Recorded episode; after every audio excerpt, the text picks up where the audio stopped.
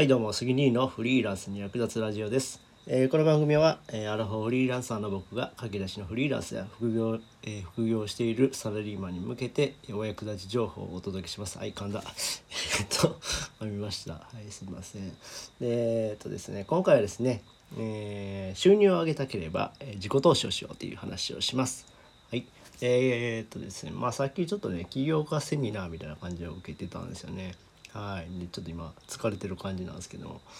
まあ、いい感じに乗ってるんで話しとこうかなと思います。はい。でまあまあ、収入を上げたければあの自己投資しようっていうことなんですけども、まあ、その中でですねあの、まあ、投資って言ったら大体こう株式とかねこう投資信託とかって思いつくかもしれないんですけどもこれはね結構利益率が悪いとされてるんですよね。うん、このまあ、この利益率っていうのはの話っていうのが、あの若手起業家の迫祐樹さんっていう方の本で「まあ、人生攻略ロードマップ」っていう本があるんですけども、まあ、その本の中に書かれています。はい、でまあ自己投資、えー株式投資とかよりも、あの自己投資する方が利益率がいいよっていうことなんですよね。うん例えばですね、まあ、うん株式投資とかやったら、まあ、だいたい年利5%ぐらいがまあ普通かなっていう感じなんですよ。で年利5%やったら、まあ、100万円の、まあ、株買ったとしたら、まあ、105万円になる、まあ、5万円の利益って感じですよね。うん、ところがですね、これが、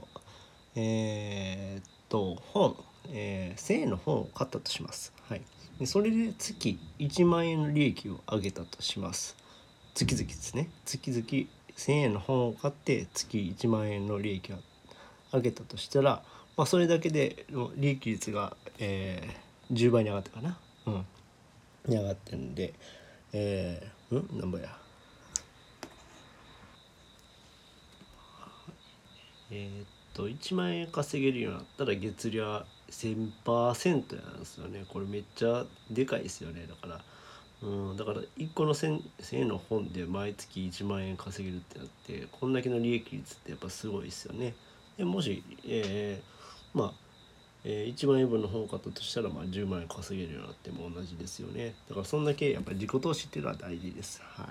い。なのでまあ僕もこのセミナーとか、まあ、結構まあまあ高い10万円せんけど10万円ぐらいのセミナーだったんでまあ何年後かには、えーまあ、圧倒的な利益率になる可能性があるっていうことです。